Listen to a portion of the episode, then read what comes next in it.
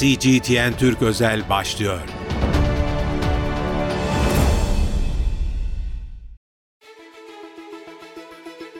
Değerli CGTN Türk takipçileri Gündem Özel programına hoş geldiniz. Gündemde refaha geri sayım var. Acaba İsrail toplu bir katliama imza atacak mı? Bütün dünyaya rağmen e, bu gerçekleşecek mi? Tarih konuşuluyor Ramazan sonrası diyenler de var. E, bunun bir blöf olduğunu iddia edenler de var. Bununla birlikte Filistin meselesinin geleceği nasıl olacak? Hamas'ın rolü ne derece belirleyici olacak Filistin'in geleceğinde? Buna benzer soruları gazeteci Hediye Levent'le birlikte konuşacağız. Sayın Levent hoş geldiniz. Merhaba, iyi yayınlar dilerim. Çok teşekkür ediyoruz. Ee, gündem refah uzunca bir süredir zaten İsrail bunu sinyallerini veriyor. Gerek e, İsrail lideri Netanyahu gerekse savunma bakanı refaha e, işaret ettiler. E, ancak şimdi bu Ramazan da yaklaşıyor malum. E, bir taraftan da uluslararası tepkiler var. Ne aşamada refaha saldıracağını düşünüyor musunuz İsrail'in?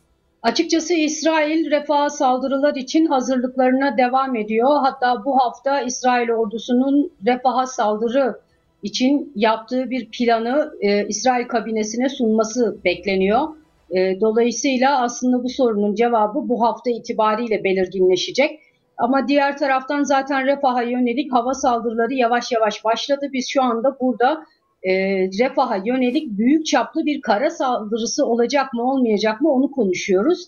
E, peki İsrail yapar mı böyle bir saldırıyı? Ben yapabileceğini düşünüyorum. Çünkü e, birincisi e, hem uluslararası toplumdan hem Amerika Birleşik Devletleri'nden hem de bölge ülkelerinden İsrail'i caydırıcı nitelikte bir e, kart şimdiye kadar bir söylem öne çıkmadı. E, özellikle bölge ülkelerinin İsrail'le ilişkileri askıya almış olsalar da normalleşme süreçlerinin tamamen kopmasını istemediklerini biliyoruz. E, bu nedenle İsrail biraz da e, bu Gazze'ye yönelik, refaha yönelik de aynı şekilde saldırılarını e, dünyadan ve bölgeden gelen tepkilere göre şekillendiriyor. Tepkisiz kalan her eylem sonrasında e, bir adım daha ileri gidecek şekilde hareket ediyor, cesur bir şekilde hareket ediyor diyebiliriz.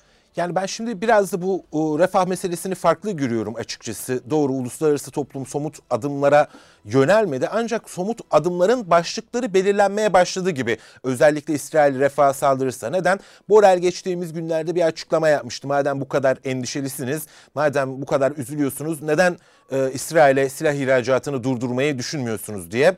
E, zannediyorum İspanya ve e, İrlanda bu konuda harekete geçtiler bir önerge verdiler. E, ticaret belki kimi ülkeler askıya alabilir. Yani yavaş yavaş bir e, somut adım takvimi belli olmaya başladı gibi. E, diğer yandan da şimdi Amerika Birleşik Devletleri e, Gazze'deki gibi Gazze 7 Ekim'den sonraki pozisyonunda da değil. E, Suudi Arabistan'la İsrail'in normalleşmesini istiyor. E, bunun koşulu da eninde sonunda e, İsrail'in saldırılarını durdurması gibi. Bütün bunlar göz önüne alınınca diğer taraftan şunu söyleyenler de var. İsrail e, devam eden müzakereler e, sırasında elini güçlendirmek için e, esir takasında özellikle e, refah kartını oynuyor. E, blöf yapıyor olabilir mi ya da e, somut bir eyleme geçilir mi? Oradan devam edelim istiyorum. Ee, evet bir taraftan e, müzakereler devam ediyor. Müzakere girişimleri devam ediyor daha doğrusu. E, bu girişimler çerçevesinde İsrail'in Netanyahu hükümetinin elini güçlendirmeye çalıştığı e, açık. E, bu çerçevede refaha saldırırım şeklinde söylemlerin de işlevsel olduğu söylenebilir. İsrail açısından söylüyorum elbette. E, diğer taraftan müzakerelerin de çok sağlıklı ilerlemediği ortada Sayın Gökun. Gökun. E, dolayısıyla e, özellikle İsrail tarafı mesela Hamas'ın e, talep ettiği sayıda e, Filistinli e, tutsağı bırakmaya yanaşmıyor. En son Kahire'de oldukça üst düzey CIA direktörünün ve Mossad şefinin de katıldığı bir e, toplantı gerçekleşti. Mesela bu toplantı bile sonuçsuz kaldı. Paris'te taraflar bir araya gelmişti. Amerika Birleşik Devletleri de dahil olmuştu bu görüşmelere.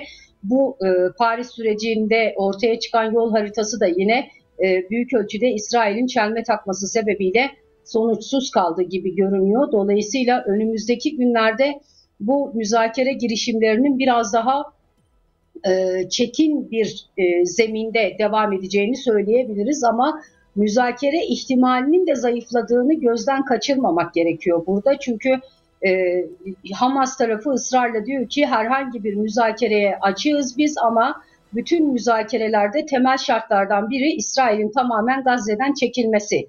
Mesela e, İsrail tarafı da kesinlikle ve kesinlikle Gazze'den çekilmek istemiyor. Dolayısıyla en baştan girişimler çökmüş oluyor. E, peki bir ateşkes olur mu Ramazan ayından önce? Bu da biraz e, açıkçası bu hafta İsrail kabinesiyle İsrail ordusu arasındaki temaslarla şekillenecek gibi görünüyor. Ama Ramazan ayında bir saldırı olabilir mi? İsrail bunu gerçekleştirebilir mi? Ee, tekrar söylemek gerekirse gerçekleştirebilir. Çünkü bir taraftan evet Amerika Birleşik Devletleri 7 Ekim'deki pozisyonundan biraz daha uzak. Ee, yani Gazze'ye yönelik saldırılara tepkili ama söylemsel düzeyde tepkili. Yani eylem olarak bir taraftan bakıyoruz Amerika Birleşik Devletleri İsrail'e ısrarla Gazze'ye saldırma, refaha saldırırsan eğer insani bir dram, trajedi ortaya çıkar şeklinde ön plana çıkan açıklamalar yapıyor. Ama diğer taraftan daha yenilerde İsrail'e yeni silah sevkiyatları onaylandı. Böyle bir durum da söz konusu. Aynı zamanda şunu da eklemek istiyorum son olarak. İsrail'e yönelik İspanya, İrlanda gibi ülkelerin e, İsrail ile ticaret konusundaki e, evet bir takım e, tedbirler alma konusunda açıklamalar var ama bu ülkelerle özellikle İsrail arasında ve yine özellikle silah ticaretinin hacmine de bakmak gerekiyor. Yani İsrail Uluslararası e, Lahey Mahkemesi'ni bile e, tanımayacağına e, yorumlayabileceğimiz açıklamalar yapabiliyorken uluslararası toplumun açıkçası hala İsrail'i caydırıcı adımlar atmaktan uzak olduğunu, dolayısıyla refaha yönelik de e, bu çerçevede saldırı ihtimalinin yüksek olduğunu düşünüyorum. Hı hı. Şöyle devam edelim. Biz tabii e, refaha saldırı olacak mı? E, bir katliam muhtemelen saldırı olursa e, yaşanacak. İnsanlık tarihinin en büyük gördüğü trajedilerden birine de ne yazık ki tanıklık edeceğiz. Ama diğer taraftan da şimdi ABD medyasına baktığımız zaman, Körfez medyasına baktığımız zaman e, ertesi gün senaryoları konuşulmaya başladı. Yani e, bir Filistin devleti kurulacak mı? İşte e, New York Times'ta bir Biden doktrini diye makale çıktı. Evet Filistin devleti kurulacak, ABD tanıyacak ama bu devletin ordusu olmayacak gibi e, öneriler var. Çünkü Amerika Birleşik Devletleri bir şekilde e, kendi güvenlik çıkarlarına hizmet edecek bir e, paradigma oluşturup bölgeden ayrılarak kısa vadede Rusya, uzun vadede Çin'e yönelmek istiyor. E, bu Filistin'in geleceği meselelerinde en önemli hususlardan bir tanesi de Hamas'ın geleceği olacak muhtemelen. Şunu biliyoruz ki Körfez ülkeleri, Suudi Arabistan, Birleşik Arap Emirlikleri ve diyelim ki Mısır komşusu biraz daha temkinli yaklaşıyor Hamas'a. Ee, Hamas'ın geleceği acaba ne olacak? Bir Filistin devleti kurulacaksa e, Hamas olmadan mı kurulacak? Hamas'ın baskın rolü olmayacak mı? Nasıl bir Filistin devleti kurulabilir? Hangi senaryolar üzerinde çalışıyorlar? E, bu soruya aslında Filistinliler içinde konuşulan, Filistinler arasında konuşulan senaryolardan e, başlayarak cevap vermek gerekiyor belki de. E, birinci önemli gelişmelerden biri Rusya'nın e, sürece el atmış olması. Gelecek hafta yani 26 Mart'ta e, Filistinli gruplar, e, Filistin yönetimi, Mahmut Abbas yönetimi yani Hamas ve İslami Cihat Moskova'da bir araya gelecek. Bu çerçevede Rusya'nın aklındaki senaryo ya da gerçekleştirmek istediği şey e, iki e, şeyin iki esası var. Birincisi uzmanlardan yani teknokratlardan oluşan bir Filistin yönetimi hükümeti kurmak ki bu oldukça etkili olabilir. Özellikle Mahmut Abbas yönetimine yani Filistin yönetimine karşı tepkileri, Filistinler arasındaki tepkileri yumuşatabilir böylesi bir durum. Ee, özellikle de e, Gazze'lilerin mesela Mahmut Abbas yönetimini e, kabullenmeye pek yakın olmadıklarını göz önüne tuttuğumuz zaman önemli bir girişim elbette. Rusya'nın bu girişiminin ikinci ayağında ise e, Hamas'ın da e, entegre edildiği bir Filistin yönetimi şemsiyesi oluşturmak. E, çünkü yani Filistin yönetimi, Mahmut Abbas yönetimi, daha doğrusu Hamas ve İslami Cihat e, tek başlarına bir masa etrafında toplanamayacak kadar çok bölünmüş durumdalar. E, bu üç kesimin, üç tarafın daha doğrusu üç grubun bir araya gelmesi çoğunlukla Türkiye, Mısır gibi ülkelerin ara buluculuğunda gerçekleşiyor zaten. Bu açıdan bakıldığında Rusya'nın girişimi oldukça önemli. Ama buradaki nirengi noktalarından biri elbette Hamas'ın e, Filistin yönetimi şemsiyesi altına alınması, ikincisi de yine bu çerçevede Hamas'ın da dahil olduğu bir uzmanlardan, teknokratlardan oluşan bir hükümet oluşturulması. Birinci senaryo bu. E, ve bu konuda özellikle e, Filistinli gruplara Hamas'a yakın daha doğrusu basın baktığımız zaman Hamas'ın da bu senaryoya çok uzak olmadığını, çok uzak durmadığını söyleyebiliriz. Çünkü Hamas da aynı zamanda e, kendi geleceği, bekası açısından Gazze'de uzun süre tutunamayacağının da farkında. Çünkü Arap dünyasından da az önce sizin de belirttiğiniz gibi yeterli desteği alamıyor bu konuyla ilgili. Bunun temelinde ise e, Mısır ve Suudi Arabistan gibi ülkelerin Hamas'ın Müslüman kardeşler köklerine duyduğu tedirginlik diyebiliriz. E, bir diğer senaryo özellikle Arap dünyasında konuşulan senaryolardan biri bu. E, yoğunlukla konuşulan senaryolardan biri daha doğrusu. E, Gazze'den Hamas'ın çıkarılması e, ve bir şekilde işte komşu ülkelere vesaire daha önce FKÖ'nün yaşadığı, Filistin Kurtuluş Örgütü'nün yaşadığı süreçlerde olduğu gibi e, Hamas'ın bir şekilde Gazze'den çıkarılması ve işte komşu ülkelere veya başka ülkelere göç etmesi lider kadronun Gazze'nin yönetiminin ise e, Filistin yönetimine yani Mahmut Abbas yönetimine devredilmesi oradaki Filistinlerin tamamen yerinde kalması üzerine kurulu bir senaryo. İsrail'in kafasında bambaşka senaryolar var. İsrail'in kafasındaki senaryolara bakılırsa Gazze'deki Filistinli nüfusunun azaltılması, seyreltilmesi, e, mümkün olduğunca çok Filistinlinin ya Mısır'ın Sina, Sina çölüne ya da işte Evet ya da e, işte Irak, Suriye ondan sonra Mısır gibi bölge ülkelerine gönderilip orada Arap nüfus içinde Filistin'in nüfusunun eritilmesi şeklinde bir senaryosu var. Burada tabii İsrail'in senaryosunda Hamas'ın tamamen çökertildiği, lider kadrosunun da yok edildiği, imha edildiği bir senaryodan bahsediyoruz. Gelelim son olarak Ve halkın da tehcir edildiği bir e, çözüm. Evet. Filistin'in olmadığı bir çözüm. Bu şekilde ee, evet e, ve burada İsrail'in senaryosunda Gazze'nin yönetimini İsrail ordusunun ya da güvenlik birimlerinin aldığını e, görebiliyoruz. Daha doğrusu ağırlıklı olarak konuşulan senaryolara göre. Amerika Birleşik Devletleri'nin senaryosuna gelecek olursak eğer bu senaryo yani e, ordusuz silahsız bir Filistin devletinin kurulması meselesi yeni değil. Daha önce de tartışılmıştı. Geçtiğimiz 10 yıllar içinde gündeme gelmişti bu e, ne bölge ülkeleri ne de Filistinler tarafından kabul edilen bir senaryo değil. Çünkü silahsız e, ve ordusuz e, kendini koruyamayan İsrail saldırılarına açık bir devletin kurulmasının Filistinler açısından herhangi bir anlamı yok. Neden yok? Batı Şeria'ya bakarak bunu görebiliriz. Normalde Batı Şeria'nın e, ve Doğu Kudüs'ün daha doğrusu e, kurulacak olan Filistin devletinin başkenti olması gerekiyordu. Kendi polis gücü olmasına rağmen Batı Şeria'daki yönetimin metre metre İsrail yerleşim birimlerinin inşa edildiğini ve demografi, demografinin neredeyse gün gün değiştirildiğini görüyoruz.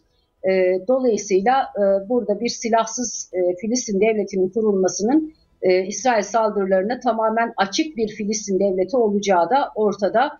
E, bu nedenle Amerikan senaryolarına biraz mesafeli yaklaşılıyor diyebiliriz. O zaman son soru şöyle olsun. Şimdi bahsettik Hamas'ın geleceği ne olacak? Bir taraftan da müzakereler yürütülüyor dedik. Esir takası gündemde.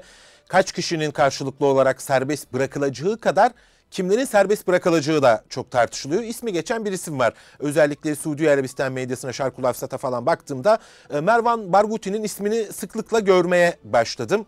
E, Gazze'nin, Gazze halkının Mahmut Abbas'a mesafeli olduğunu kaydettin.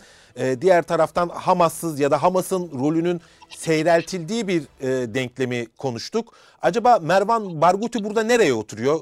Kimdir? Biraz öyle başlayalım. Ee, ve ileride acaba e, Filistin'in yeni lideri olarak karşımıza çıkabilir mi bu isim?